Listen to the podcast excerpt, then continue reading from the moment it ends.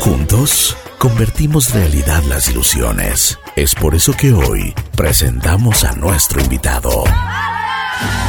Buen día, buen día, buen día. Aquí estamos en Así es la Vida. La vida te da sorpresas siempre y muy buenas, excelentes. Yo creo que todas tenemos que tener una oportunidad para hablarla, para sentirla, para vivirla. Y por supuesto, el día de hoy tenemos aquí a un buen amigo, Miguel Nájera, que ya ha estado, creo que es la segunda o tercera oportunidad que hemos conversado con él. Él es terapeuta del Centro Libertad. Es un centro en el cual hoy por hoy nos está brindando la posibilidad de rehabilitación en lo que se refiere a programas muy estructurados, muy profesionales.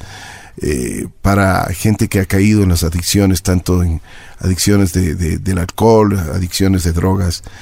Así que vamos a conversar con Miguel, pero Miguel ha tenido la gentileza también de invitar a Cristina, quien está justamente en proceso de rehabilitación, de recuperación de estas adicciones. Así que bienvenidos primero las damas. Cris, ¿cómo estás? Bienvenida. Muy buenos días, ¿cómo está? Y además, gracias por haber aceptado la invitación. Muy valiente. Gracias a Dios, sí. Miguel, ¿cómo estás? ¿Qué tal, Ricky? Buen día. Buen día con todos. ¿Cómo van las cosas? ¿Cómo va Libertad? Perfecto. En Libertad Plena. En Libertad Plena, trabajando, dándolo todo, como siempre. Bueno, recontentos. Bueno. Seguimos brindando la ayuda que es necesaria y pues re contento también, ¿no? De estar de nuevo acá contigo, poder compartir, poder dar a las personas que nos escuchen no solo la información, sino toda la experiencia posible para poder seguir luchando desde nosotros con este lío, ¿no? Que estamos todo el tiempo tratando. Bueno, yo siempre he considerado, y es lo que nos han dicho en el transcurso de algunos programas, siempre las familias no saben qué hacer con este tipo de adicciones. Además de que los últimos en enterarse sobre esto saben ser los padres. O sea, tenían sus ligeras sospechas, sabían que su hijo había cambiado mucho, su hija había cambiado mucho. Veían que los cambios también incluso son de amistades y que las cosas no estaban funcionando bien, pero al fin y al cabo no se sabe qué hacer. Sí, sigue siendo controversial esta parte, ¿no? En especial por el hecho de que se mantienen algunos como tapujos, me gustaría decir también un poquito como de cosas mal entendidas, ¿no? Ahorita que tú lo dices de esto de que los padres se enteran un poco tarde, en la mayoría de los casos ya lo saben, verás. Lo que ellos tienen es como miedo de afrontar la situación. Hay una frase muy conocida cuando se trabaja esto en los centros de rehabilitación o en terapias familiares donde se dice que la familia no lo sabe, pero en realidad ellos son los primeros en enterarse. Pero se mantiene con esto de es la edad del burro, ya se le ha de pasar, es la rebeldía de la juventud. Pero hay el temor de enfrentar al hijo, ¿no? Hay el temor de enfrentar esta problemática. Entonces ellos lo dejan pasar, lo aplazan. Y cuando trabajas con ellos, por ejemplo, me ha pasado, trabajo con las familias y ellos me dicen, no, yo sabía que desde hace 10 años atrás ya se drogaba, pero pensé que se le iba a pasar. Entonces, cuando yo me refería en una entrevista anterior contigo, ahí viene la ignorancia de las familias, ¿no? Piensan que es algo sumamente pasajero, que es solo un momento, y no es así. A ver, Miguel, esto es una enfermedad. Claro, y en el momento en el que... O sea, no es que ya se te va a pasar, ni mucho menos. Sí, se la compara mucho en realidad con las enfermedades terminales. Cuando hablamos de recuperación se dice que la persona terminará recuperada totalmente cuando llegue al final de sus días sin haber consumido. O sea, es un tratamiento constante, pero hay que entender que no se entra la enfermedad de la noche a la mañana. Esto es progresivo, hay unos niveles de consumo que se presentan y ahí sería lo adecuado intervenir, por ejemplo, con una buena prevención. Tanto en casa como en el área educativa, como desde el gobierno, pero como esto está bastante precario aún todavía, entonces llega hasta el punto en donde se enferma la persona, se genera la dependencia y ahí comienza el acabose de todo, ¿no? Es el inicio, el principio del final, como lo llaman. Entonces hay que tratar de contener esto, ¿no? Miguel, ahora de lo que hemos investigado, hay drogas de todo precio, además, o sea, con $1 estás hecho. Claro, y esto responde mucho a esta frase. La famosa H, dicen. Sí, La enfermedad de la adicción no respeta, ¿no? Condición social, estatus, sexo, bien, lugar de vivienda. Entonces sí, tú puedes encontrar una dosis desde 50 centavos, por ejemplo, increíble, de base de, ¿no?, de cocaína. Por ejemplo, o sea, pero esos son químicos que realmente te queman. Sí, totalmente. Es, la base de cocaína es la basura de la basura. Es lo que rechaza al procesar otro tipo de drogas, como la cocaína, por ejemplo. Entonces hay accesibilidad. La H, por ejemplo, es algo que se puede hacer hasta en casa, ¿no? Tú vas al internet, indagan normalmente los jóvenes lo que necesitan y intentan prepararla. Esto lleva a un montón de problemas, ¿no? A enfermedades, a algunos no les sale, otros se mueren, y la persona que lo logra pues se engancha de la misma sustancia, ¿no? En nuestro país mismo, aquí en la ciudad de Quito, tenemos por ahí un par de plantas que la gente, si averigua bien, las coge, las cocina y ya está hecha la dosis, ¿no? Entonces es una cosa tremendo, impresionante. Tremendo. Exacto, entonces no hay por dónde escaparse. Cuando ya se está enfermo de esto, se va a buscar como sea, por donde sea, se llegará a los límites que sean necesarios para consumir. ¿Cuáles son las prevenciones que podemos tomar? Mira, a mí me parece que en la cuestión familiar inicia todo, ¿sí? Romper este tabú de saber de las drogas, de indagar de las drogas.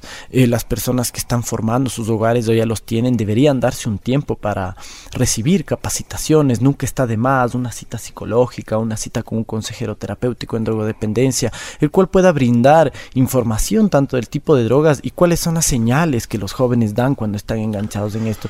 Porque no es igual una rebeldía del adolescente que está entrando a la pubertad o iniciando la adultez con alguien que está consumiendo. Hay unas señales muy claves, ¿no? Por ejemplo, elevación constante. Hay que tener también presente cuál es la personalidad de nuestro familiar para saber si este está disvariando o no. Hay que saber reconocer cuestiones físicas, la mirada, su cuerpo, sus posturas. O sea, es interesante saber esto. Parte de la prevención parte desde la casa, ¿no? De ahí es importante también exigir en las instituciones educativas, desde que ellos son pequeñitos, para sus edades, haya una intervención que les enseñen que las drogas están en el mundo, que están ahí y estarán, porque no se van a ir todavía. Lo más seguro es que nunca se vayan, ¿no? Estos denominados brujos o pusher que van a los colegios a vender. Claro, los expendedores, para ellos es un trabajo, para mi criterio personalmente, son personas muy poco empáticas, porque a ellos no les interesa que lo que ellos hagan pueda matar o destruir una familia completa. Ellos solo velan por su economía y obviamente no respetan la ley, ¿no? Por supuesto. Y peor, los derechos humanos. Entonces ellos lo que buscan es clientela, son muy, se podría decir entre comillas, como inteligentes para hacerlo, ¿no? Porque no veo yo nada de inteligencia en hacerle daño a alguien.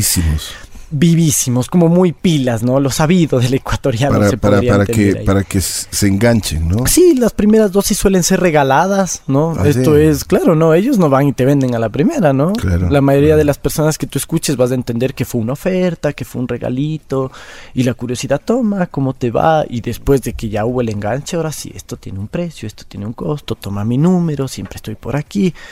Y esto se riega. Un vendedor, un brujo, un pusher, un dealer que engancha a un muchacho de un colegio, y ese muchacho le abrirá las puertas a todos los que pueda ahí. Sí, y él hará su fortuna de eso, ¿no? Normalmente los expendedores viven muy bien y el consumidor está en la calle. Por supuesto. Sí, sí. Cris, ¿cómo estás? Muy bien, gracias. ¿Qué edad tienes?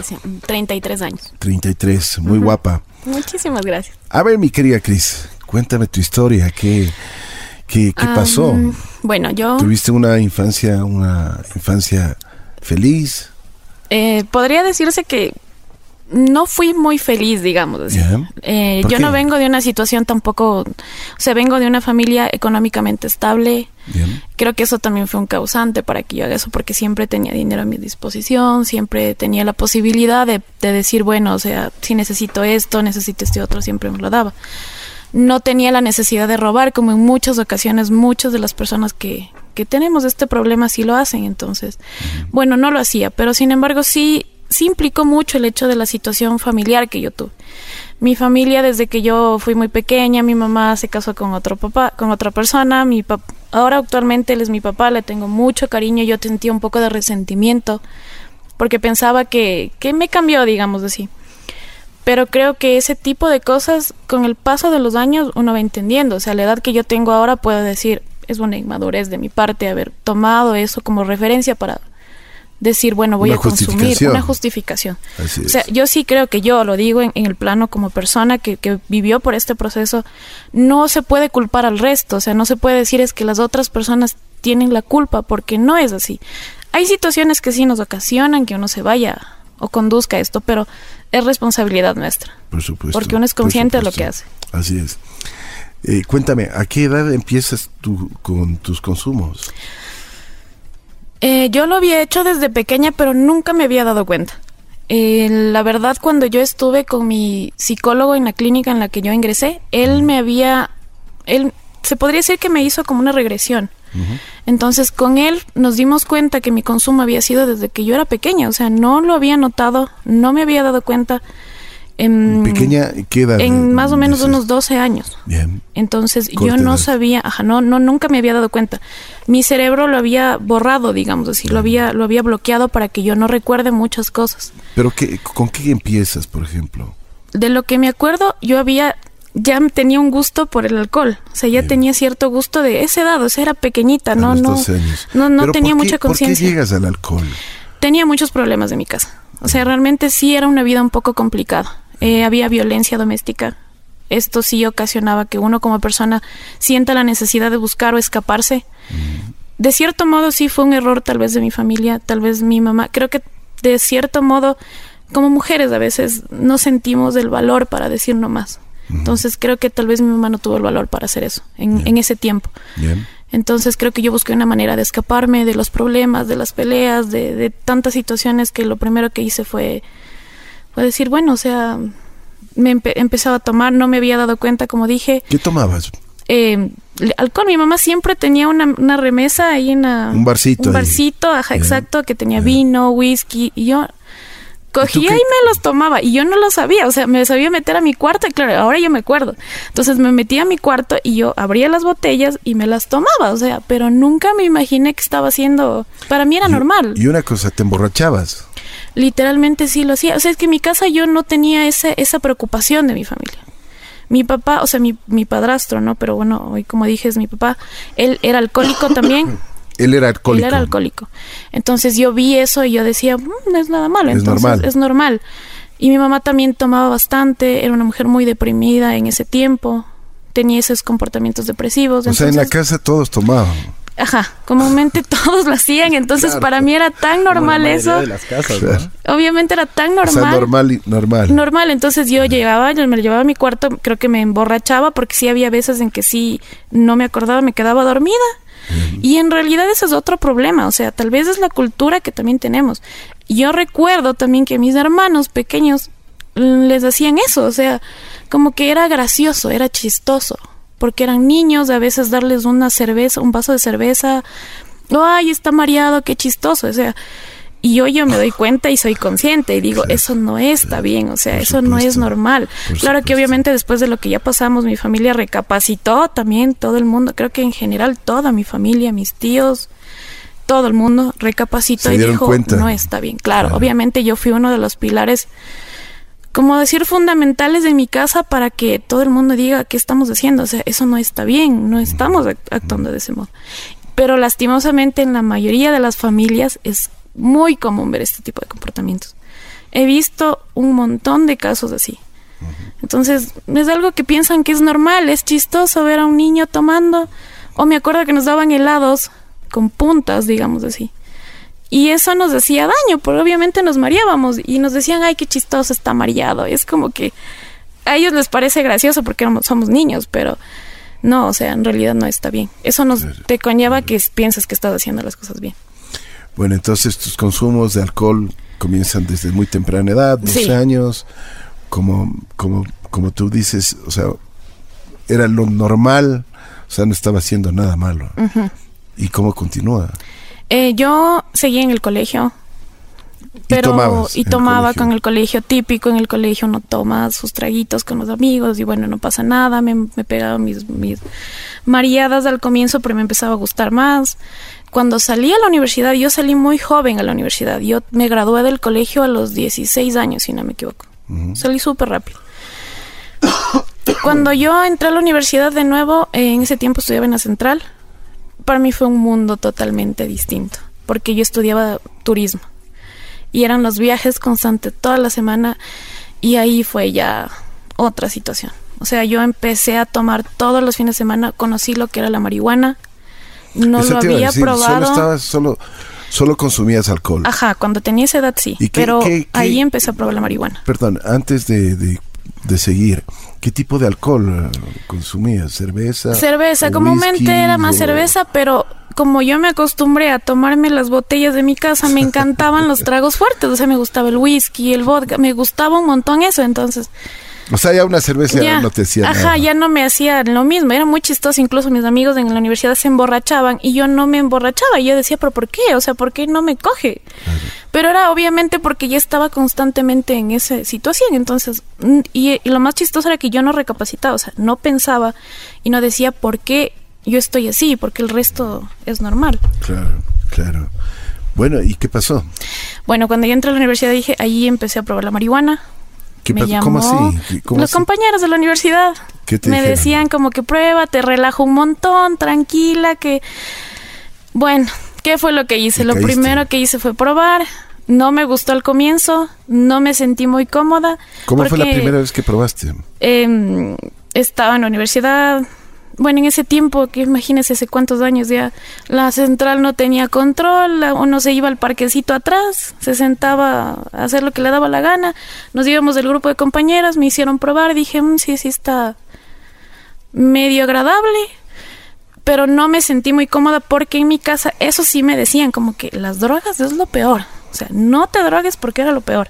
Entonces yo sí decía, no, creo que estoy haciendo mal, mejor no lo voy a hacer. Pero me gustaba, porque en verdad era una situación como de relajación totalmente diferente. Pero, y me quitaba esos problemas que tenía, las situaciones, entonces me perdía en eso. Pasó el tiempo, salí de la universidad porque ya no me gustó estudiar eso, me fui a estudiar otra cosa. Y ahí fue peor todavía, porque conocí otro tipo de gente. No voy a mentir, todos los días yo bebía. Todos los días salía a la zona, porque justo es un lugar cerca de aquí. Me iba a la zona a beber todos los días, era mi lugar predilecto, consumía marihuana, pero llegó un punto en que me conocí con ciertas personas que me llevaron a consumir cocaína y heroína. Entonces, lastimosamente, yo no dije, o sea, tenía la idea loca que eso se inyectaba y que eso era un problema, y que realmente eso era, o sea, eso hace la gente que es adicta. Cris, una pregunta para complementar lo que nos estás contando. Comenzaste con el alcohol a los 12 años, después uh-huh. En la universidad aprendiste a fumar marihuana. Me imagino que las fiestas eran interminables. Sí. O sea, trago, o sea, de todo. Sí. Me imagino que pasaste algunas, y como tú dices, como tenías la oportunidad de viajar, salir, pues se te fue de las manos muchas cosas. Sí, es verdad. ¿Tenías novio o tenías a alguien en particular o no? En ese tiempo sí tenía novio. Bien. Sin embargo... ¿Y qué te decía tu novio? ¿O también estaba en lo mismo? Él también le daba la rumba. Pero yo en eso no voy a negarlo. Yo era muy consciente de algo. Yeah. Yo cuidaba mucho mi vida personal, mi vida sexual, digamos yeah. así. Yo era muy respetable, okay. Yo me respetaba demasiado, no, más que eso, no sé, yo creo que puedo decirlo y lo voy a decir honestamente, yo siento que Dios me cuidó mucho, Dios me cuidó demasiado, yo siempre tenía algo que decía, no estaba bien y me cuidé mucho. Realmente para mí uno de los puntos para los que yo diga, esto se está yendo de mis manos, fue una situación de que me fui a un hotel con unos chicos que recién conocíamos, estos chicos me habían puesto en una bebida... Una droga, de lo que yo recuerdo después una amiga me había dicho que era crack lo que me habían puesto en la bebida, sabía yo que se inyectaba, pero me lo pusieron directamente en la bebida y habían abusado de mí. Esa fue la vez en que yo perdí mi virginidad así. O sea, yo era virgen en ese tiempo, digamos, si yo todavía tenía eso. Te violaron. Y me violaron. Entonces, para mí eso fue un trauma tenaz. Perdón, una pregunta, ¿tú estabas totalmente inconsciente? Estaba totalmente ida. Estaba totalmente inconsciente. Después cuando yo me reaccioné, yo ya vi lo que estaba pasando. ¿No te diste cuenta? No me daba cuenta. Después, es que es una adrenalina en el organismo que uno a veces no reacciona.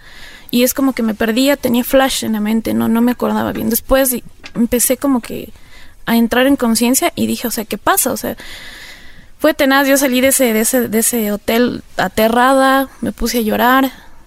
O sea, fue una escena tan drástica en mi vida porque obviamente estaba sangrando por la violación que tuve. Lo único que hice fue coger y me subí el trole, o sea, asustada, desesperada, me subí el trole y me puse a llorar. Y la gente como que me veía porque estaba toda sangrando, ni siquiera me había visto, estaba llorando. Y lo único que quise es coger, me bajé, en ese tiempo estaba la parada, la estación acá la estación de la Y. Me bajé ahí, cogí un taxi y me fui. Yo en ese tiempo vivía sola en un departamento. Y como dije, mi mamá me pagaba eso también, me pagaba toda la situación, entonces no tenía ningún problema, me fui a vivir sola. Pero solo llegué a mi casa, me acuerdo que me senté, me puse a llorar desconsolada. Dije, no, o sea, ¿qué está pasando? O sea, mi vida está mal. Yo recuerdo que tenía 20 años cuando pasó esto. Uh-huh. Cuando, no voy a mentir, o sea, en ese tiempo traté como que de tapar esto peor, o sea... ¿No hiciste la denuncia? No hice la denuncia porque no tenía conocimiento, o sea, no sabía qué tenía que hacer. Estaba asustada, era todavía muy joven. Pero sabías quiénes eran. Pero sabía muchachos. Quiénes eran, pero eran unos chicos colombianos que venían de visita de allá. O sea, incluso después me acuerdo que recordaba ¿Y eran? Eran 3 personas. Bien. Y con supuestas amigas mías que me llevaron ahí, 2 chicas. Pero lo que yo sí recuerdo fue que después me vino a mi memoria, decía, claro, estos chicos tenían maletas completas de drogas. Entonces, eran personas que traían, o sea, me dio miedo porque dije, ¿qué clase de personas eran? ¿Qué me podían hacer? O sea, ¿qué me iba a pasar? Entonces, me asusté un montón. Lo primero que se me ocurrió hacer fue irme a hacer exámenes de sangre porque tenía un pánico terrible de que me diga, ¿sabe qué? ¿Tiene alguna enfermedad? O me fui a hacer exámenes de embarazo. Me decían, no, usted está bien, no se preocupe. Pero, o sea... No sabía qué hacer, estaba muy asustada, lo único que quería era escapar. Entonces creo que eso fue peor todavía. ¿No contaste a nadie? No se le había contado a nadie, nunca le conté a nadie, porque siempre tenía ese recelo de decir, no, ¿por qué lo voy a contar? O sea, no me parece, la gente me va a juzgar, porque siempre uno tiene ese miedo de que los demás le van a señalar. Entonces para mí eso fue peor, porque yo me terminé acabando la vida peor, o sea, llegué a un punto en el que... A veces hasta amanecí en la calle, o sea, ya no sabía hacer una desesperación porque no sabía cómo tapar ese dolor. ¿Qué hiciste? ¿Te refugiaste en las drogas? Sí, en el alcohol, en las drogas, empecé a tener... O sea, inclusive después de que me pasó eso, muchas mujeres lo que hacen tal vez es decir ya no quiero nunca más, pero no, yo hice al revés, hice la cosa contraria, que muchas otras chicas también lo hacen. Empecé a tener parejas sexuales más seguidas. Y eso fue peor, porque me sentía más vacía y no sabía qué hacer. Necesitaba llenarlo con una persona que me dé cariño, porque yo sentía que no lo tenía. Uh-huh. Y lo buscaba en gente del mundo, o sea, cualquier persona. Y no me daba cuenta que eso era peor. Complicado. Me dejaste sin aire. Pero, a ver... tú ya experimentaste con drogas mucho más fuertes como el crack, la heroína. Uh-huh. ¿Cómo te sentías? ¿O vivías drogada ya? Más que drogada, yo tomaba eso para que me pase la borrachera, honestamente. Yo me tomaba eso porque siempre pasaba casi todo el tiempo mareada. Salía de la universidad, como dije, de las clases que tenía. Yo estudiaba gastronomía en ese tiempo. Salía y nos íbamos a la tienda de al frente con los compañeros a tomarnos unos tragos. Y obviamente ya estaba mal. Entonces lo que yo hacía era consumir cocaína porque eso me despertaba, o sea, me quitaba eso. Bien. El crack nunca más lo volví a consumir en ese plan porque si lo hice tal vez fue 1, 2 o 3 veces después porque realmente me daba mucha euforia. Como yo decía, parecía un ratón que corría por todo lado con eso. Mm. Y yo lo hacía en casos muy especiales cuando me iba a fiestas. Pero sí lo que hacía era consumir cocaína, porque eso sí era como que me despertaba y me quitaba y yo podía seguir tomando toda la noche y no pasaba nada. Entonces eso es lo que yo realmente sí. La heroína no lo volví a hacer tampoco porque me decían, no, cuidado, eso sí te causa una adicción y nunca más vas a volver a dejarlo. Entonces, según yo decía, no voy a ser adicta. O sea, heroína no, porque eso no voy a hacer adicta. ¿Tú creías que estabas controlándole el consumo de las drogas y todo eso? Tú decías, no soy adicta, uh-huh, cuando yo quiero paro. Sí, esa era la tonta filosofía, idea que uno tiene en la cabeza de, no, yo puedo dejar de beber cuando yo quiera. No, yo puedo dejar de consumir drogas cuando yo quiera, no pasa nada. Pero la vida no es así en realidad, uno no sabe lo que se está metiendo. Eso es un arma de doble filo. Un día puedes estar bien, el siguiente día no sabes en qué te vas a despertar. Había puntos en los que yo bebía sola y me drogaba todo el tiempo sola. O sea, ya no necesitaba de gente que esté a mi alrededor para yo seguirlo haciendo. Llegaba a mi departamento con mi botella de trago, me ponía a tomar, me emborrachaba, me jalaba y otra vez seguía. Porque yo decía, o sea, no podía y no soportaba el dolor que yo sentía porque ya no quería sentir eso. ¿Qué te hizo cambiar? ¿Qué te hizo ver el desorden que estaba tu vida? ¿Qué te hizo ver el dolor que sentías? Porque tenías dolor en muchísimos aspectos. Te estabas acabando. Me estaba terminando la vida. En realidad yo tuve una relación en ese tiempo. Un señor era mayor para mí, mucho mayor para mí. Tenía como años? 40 años, bien. Yo tenía 20 años. Él era casado, tenía una familia y yo pensé que estaba bien. O sea, yo decía, no importa, no pasa nada. Lastimosamente, lo primero que hice, que a mí siempre me pareció algo horrible para mí, destruir una familia era lo peor. Nunca me gustó hacer eso. Segundo, yo llegué a un punto en el que dije, yo a veces amanecía en la calle, bebiendo, a veces sola. Entonces llegó un punto en el que un día sí recuerdo, fue tan trágico en mi vida eso, o sea, fue tan doloroso porque me pasó algo igual sumamente tenaz. Me había ido a beber con unos amigos. Recuerdo que ni siquiera me acuerdo bien dónde estaba. Lo único que sé es que me había despertado y estaba por la Ferroviaria con unos amigos. Había amanecido con otro amigo en su casa y después me había ido allá. O sea, ni siquiera me acordaba. O sea, tenía unos flash que mi amiga me decía, no, es que te fuiste a dormir con tal persona, estuviste en su casa y luego te fuiste acá y que ni sé qué. Y yo fue como que, ¿qué carajos me está pasando? O sea, ni siquiera recordaba lo que hacía. Entonces yo no voy a mentir. Como yo dije, yo sí soy muy creyente gracias a eso, ¿no? Porque yo no creía en Dios. Era una persona muy atea. Y yo me acuerdo que ese día me senté en la calle y me arrodillé y le dije, Dios, si tú en verdad me amas, demuéstrame que estás conmigo. Y me puse a llorar. No tenía nadie. Mi familia ya no me contestaba el teléfono. Mi mamá ya no quería saber nada. Mi mamá se arrodillaba tantas veces, me lloraba y me decía, ya deja eso, te estás acabando la vida. Y para mí era como que, estás loca. O sea, le llegué a humillar tanto a mi familia. Y era por mi necedad, o sea, yo pensaba que estaba bien. Entonces me acuerdo que ese día no me contestaba ya mi familia, yo no sabía dónde estaban, no habían amigos, porque ahí ya no habían amigos. Los amigos supuestamente que yo tenía en ese tiempo ya no existían, cuando yo necesitaba hablar con alguien no estaban, no tenía un centavo, estaba en la calle con la ropa sucia, había vomitado en mi pierna, había amanecido con un tipo que no me acuerdo, en un lugar sumamente peligroso. Seguía Chuchaqui, no tenía nada. Y estaba con otras personas que no sabía ni quiénes eran. O sea, fue tenaz. Entonces, o sea, yo me acuerdo que solo dije eso y me puse a llorar. No sé cómo llegué a mi casa. Le pedí a un señor que me regale 25 centavos para el bus. Me dijo $1 porque me vio tan mal que me regaló $1. Me fui a mi casa, me senté, me puse a llorar y dije, no, más no puedo más, no sé qué estoy haciendo. Al día sí me acosté a dormir, duché. Me acosté a dormir. Al día siguiente, 7 de la mañana, mi mamá llegó con unos señores. Para mí fue un shock, porque no sabía quiénes eran. Uh-huh. Y lo primero que hicieron fue como que, ¿sabes qué? Te queremos ayudar. Necesitamos que te vengas con nosotros. Esta clínica con la que yo asistía era en el Tena. Y yo, muerta. Un paréntesis. ¿Cómo tu mamá llegó hacia estas personas? un tío, sí, la desesperación. Mi mamá decía que ya no sabía qué hacer. Claro. Estaba súper flaquita, no comía, exactamente, yo no comía, no sabías qué hacer.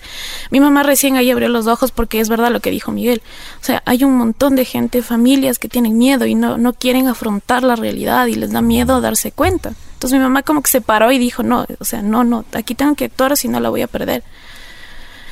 Entonces, bueno, mi mamá, como dije, llegó, se puso a llorar, me dijo, perdóname, hijo, pero incluso eso es lo más chistoso, que yo decía, por Dios, no puedo creer que mi mamá me haya dicho eso. Ella me pedía perdón a mí y me decía, discúlpame por mandarte allá, o sea, perdóname, no me odies. Y obviamente yo era una persona que no pensaba en lo que decía, le dije, no, yo sí te odio, ¿cómo me vas a hacer esto? Obviamente hoy digo, gracias a Dios mi mamá hizo eso. O sea, yo debería pedirle perdón a ella, porque yo le hice sufrir, yo le hice tanto daño. Pero, ¿y te hiciste daño tú? Y me hice más que nada daño a mí misma. Así es. Fuiste al Tena, ¿y qué pasó? Ahí estuve en la clínica 3 meses y medio. En ese tiempo no era mucho tiempo. Dependía, eran 3 meses, de 3 meses a 6 meses, no estábamos mucho tiempo. Las clínicas eran totalmente diferentes en ese tiempo, muy distintas. ¿Cómo era? ¿Qué te tocó? Yo estaba en una clínica mixta, por ejemplo. Éramos hombres y mujeres. Entonces, yo siempre he tenido un carácter y un temperamento bien fuerte. O sea, a mí yo cuando no quiero algo digo no y punto. Entonces, lastimosamente pasó en la clínica en la que yo estaba, había unas situaciones un poco difíciles de sobrellevar como mujeres. Vivíamos en un cuartito súper chiquitito, éramos como 5 o 6 mujeres, un mini cuarto, dormíamos juntas, no teníamos las cosas que tienes habitualmente en tu casa. A veces llegaban personas, terapeutas en ese tiempo, que no sabían bien del tema. Y lo primero que hacían era tratar, a veces incluso de conquistar a las chicas para dándote cosas o comprándote cigarrillos, porque eso es lo único que tenías. O tratando de que tú les des otra cosa más para que te traten bien. Entonces yo creo que... Exactamente. Entonces, lastimosamente, bueno, yo en eso siempre fui, como dije, fui una mujer muy consciente de lo que soy. Y yo lo primero que hice, obviamente, ya vi la situación. Dije, aquí está, algo pasa, o sea, no puedo permitir esto. No es normal. Entonces, yo lo que hice fue buscar a la persona más adecuada que sabía que me iba a ayudar. Y me fui donde mi psicólogo. No voy a mentir, excelente persona, yo le vivo agradecido a ese señor. Es una persona a la cual él me ayudó tanto en mi vida. Entonces, yo hablé con él y le comenté, ¿sabe qué pasa esto? Entonces él me dijo, ¿sabes que nadie me había dicho? Le dije, pero es que aquí todo el mundo tiene miedo. Porque en ese tiempo uno vive con miedo. Obviamente hoy usted va a una clínica, es totalmente diferente. El trato a los pacientes es totalmente distinto. La gente a uno le respeta. O sea, usted va como paciente y usted siente que le quieren ayudar. En ese tiempo no era así. Yo estoy hablando ya hace 13 años. Entonces yo recuerdo que yo hablé con él me ayudó, me dijo que me va a cuidar. Él incluso habló con el dueño y le dijo, si en algún momento lo tocan a ella o yo sé que algo le pasa, yo les denuncio. Y bueno, gracias a Dios y gracias a eso a mí me sirvió un montón. Logré recuperarme, me di cuenta de la situación. Más que nada trabajaba bastante, no voy a decir cualquier terapeuta, no, porque obviamente hay un montón de gente que es espectacular. A mí igual encontré gente ahí que me ayudó muchísimo. Encontré terapeutas que realmente sí le dan amor al trabajo, gente que realmente sí quiere ayudar. A mí me ayudaron mucho y yo creo que me recuperé gracias a eso, o sea, porque también es la decisión de uno, o sea, uno tiene que decir ya, o sea, ya no va más. ¿Qué pasó después de eso?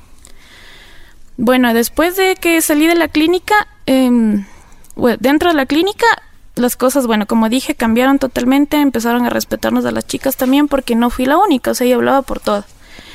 Sin embargo, cuando yo salí de la clínica, fue un cambio total en mi casa.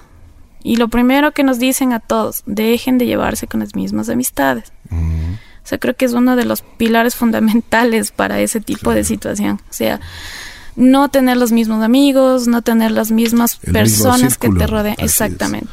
No es, o sea, es negado totalmente. Yo sí decidí cambiar, me alejé de todo el mundo. No sé hasta ahora de la existencia de esas personas. El único amigo que me quedó fue uno solo, que en realidad es un amigo que quiero muchísimo, él estuvo en mi vida de consumo y todo, pero él siempre fue una persona que me decía, no lo hagas, por Dios, o sea, era un apoyo que me intentaba sacar de eso. Entonces creo que fue lo único que me quedó de esa época. Y mi familia fue un cambio total. Creo que también ese es un factor, o sea, las familias también hay que entender esto, ¿no? No es solamente el paciente, sino también es la familia, la que debe tomar terapia, la que debe estar constantemente ahí, porque creo que en algún punto la codependencia que tiene la familia también causa problemas. Durísimo, así es. Uh-huh. ¿Saliste? ¿Pudiste salir? Sí, salí a los 3 meses y medio de la clínica y desde ahí empecé a retomar mi vida diferente. Gracias a Dios también fue eso, ¿no? Busqué a Dios. Salí de la clínica y busqué a Dios. Lo primero que hice fue eso. Decidí tomar un cambio total. Empecé una vida totalmente diferente. Empecé trabajando con eso, como dije. Empecé a estudiar, a tomar el impulso para decir, bueno, ya tengo que reformar mi vida y hacer las cosas bien. Decidí quedarme sin pareja unos 5 años, casi 6 años. No quise tener novias ni nada, porque esa es otra, también es otra, se puede decir otro consejo que nos dan ahí. Es preferible no, porque a veces las personas también somos dependientes de otros. Y eso causa en muchas de las situaciones que también lleguemos a consumir. Porque creemos que tenemos la necesidad de conseguir afecto de otro. Entonces eso también es un problema. Debes quererte tú mismo. Exactamente, creo que es uno de los principales aspectos, aprender a amarse a uno mismo, confiar en uno mismo, más que nada.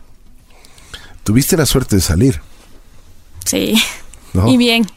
Sí, bien librada, ¿no, Miguel? Claro, o sea, yo ahorita le escuchaba y pues he tenido alguna experiencia también, trabajé un par de años en un centro de rehabilitación de mujeres y claro, el nivel de desvalorización que llega a tener las mujeres en adicción es 100 veces multiplicado por 1000 a comparación del hombre, ¿no? El riesgo que ellas corren cuando están en adicción también se dispara más arriba de las nubes en el caso de las mujeres. Y es bastante fuerte, como tú decías, no solo te deja sin aliento, te pone a pensar muchísimo, ¿no? Entonces todo esto que uno ve tal vez en las películas queda ameba al lado de las historias de las personas que atraviesan por esto. Pero pues ella lo hizo de lujo, creo que siempre lo he dicho, cuando uno quiere... Esa es la clave, ¿sí? Ella ya quería desde hace tiempo, ahora ya no se trabaja así, ¿no? Uh-huh. Ya no te van a ver a tu casa y quieras o no te llevan, que no es correcto tampoco, pero creo que lo bueno es que Cris estaba lista dentro de ella, ya no quería más, ¿no? Por supuesto. Podríamos decir que... Era un infierno lo que estaba viviendo. Exacto, y como ella lo cuenta, como cuenta su historia, he escuchado muchísimas, la intervención divina de las personas creyentes es importantísimo. No es la primera vez que yo escucho que alguien dice, Dios, ya, por favor, no más, y es como si Dios viniese y los tomara y los pusiera en el lugar indicado, ¿no? Así es. Y es lindísimo eso. Entonces, saber aprovechar las oportunidades, no a todos se les repiten, algunas personas... mujeres y hombres, ¿no? Recaen y nunca más vuelven a tener una oportunidad, se quedan viviendo en la adicción hasta el final o mueren, ¿no? O mantienen un estilo de vida ahí como no muy acorde. Que esta es una enfermedad terminal, pues, ¿no? O sea, eso hay que entenderlo así. Sí, de cierta forma. Porque te acaba, ¿no? Todo el tiempo, entonces, como te decía, hay que estar en mantenimiento, ¿no? Además de que los riesgos son la prisión, las calles, la morgue. Claro, y como externos, ¿no? El riesgo más grande. La violación, por ejemplo, que sufrió... Y eso es muy común en las mujeres. Eso es una de las cosas pequeñas a comparación de otras situaciones que pasan. Y sí, ¿sabes qué? Me parece que si podríamos hacer una contabilidad de esto, del 100% de las mujeres en adicción, yo creería que quizás un 95% de ellas sufren violación, ¿sí? Y obviamente violencia constantemente, abuso, y es horrible. Imagínate, Cris, la última oportunidad, la última vez que tú cuentas, te fuiste con una persona, no sabías ni con quién te fuiste. Exacto, y no después estabas con otras personas que no les conocías, o sea, totalmente un desorden, pero... O sea, y eso que yo, gracias a Dios, digo, para mí mi vida, o sea, no fue tan complicada en el caso de otras mujeres, o sea... He visto situaciones súper complicadas en donde prostitución forzada a las muchachas porque sus parejas les obligan, varios abortos espontáneos provocados en muchachitos de 15, 14 años, o sea, mi vida es, digámoslo así, gracias, yo como digo, siempre lo voy a agradecer a Dios, fue cuidada, digamos, por él. Porque para mí el hecho de la violación es doloroso, pero hay otras personas que pasan peores situaciones. Pero qué fuerte tu vida, ¿no? Sí, la verdad. ¿Aprendiste mucho? Aprendí un montón. Sí. ¿Y qué son las drogas ahora para ti? En realidad para mí eso es un modo para salirse negativo de una persona. O sea, tienes que ser una persona muy madura y muy cauta para saber lo que estás haciendo. Las drogas es un mecanismo estúpido para hacer esto.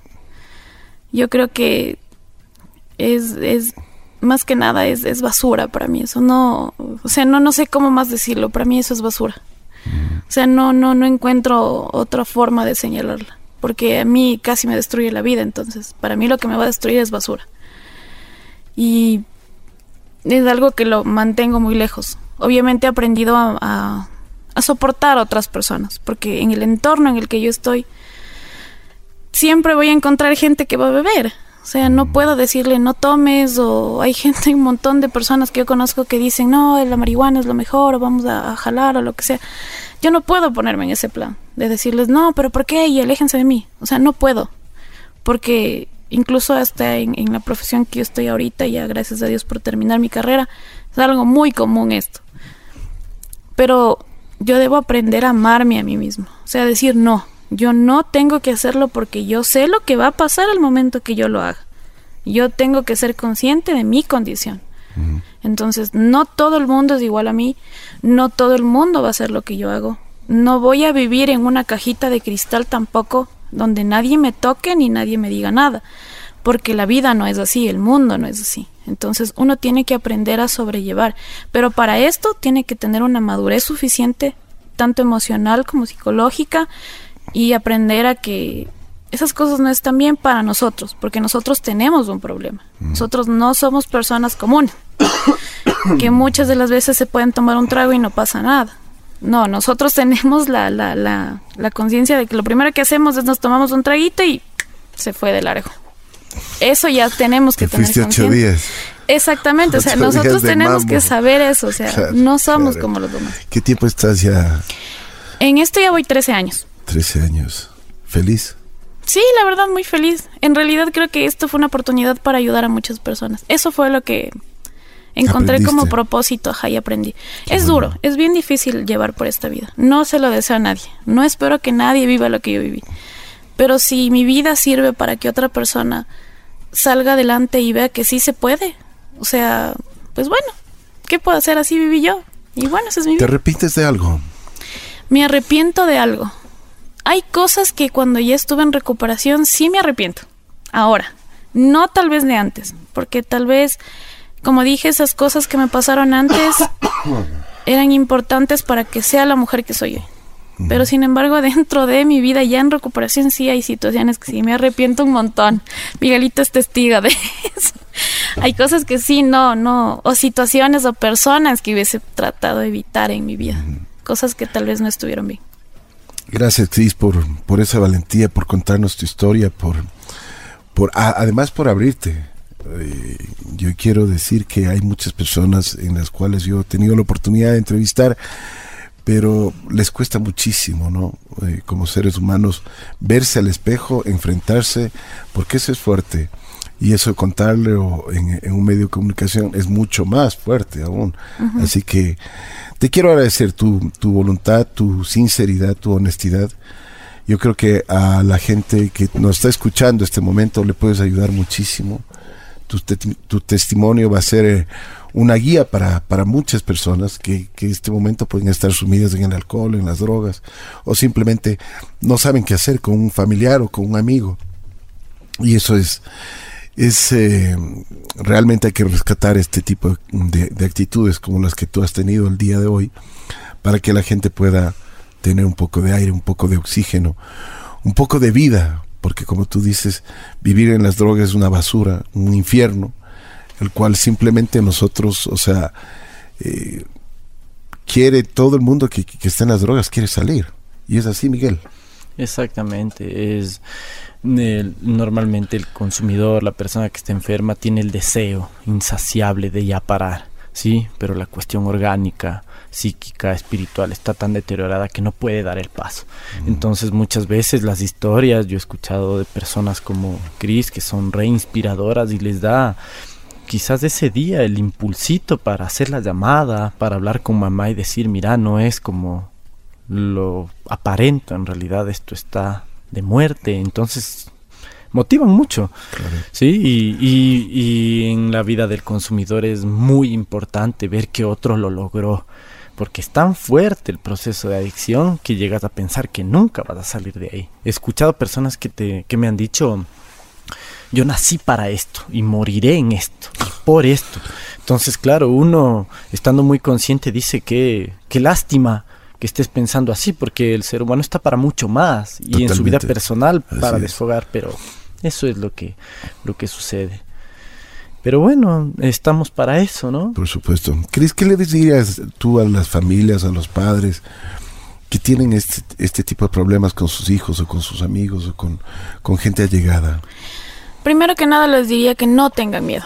Díganlo, hablen, conversen con esa persona. Y si esa persona en realidad sí necesita ayuda, porque a veces nosotros tenemos miedo de pedir ayuda, uh-huh, y no queremos decirlo, porque pensamos que nos van a juzgar y nos van a señalar y nos van a hablar y nos van a insultar y no. Entonces hay que tener paciencia con un adicto, mucha paciencia.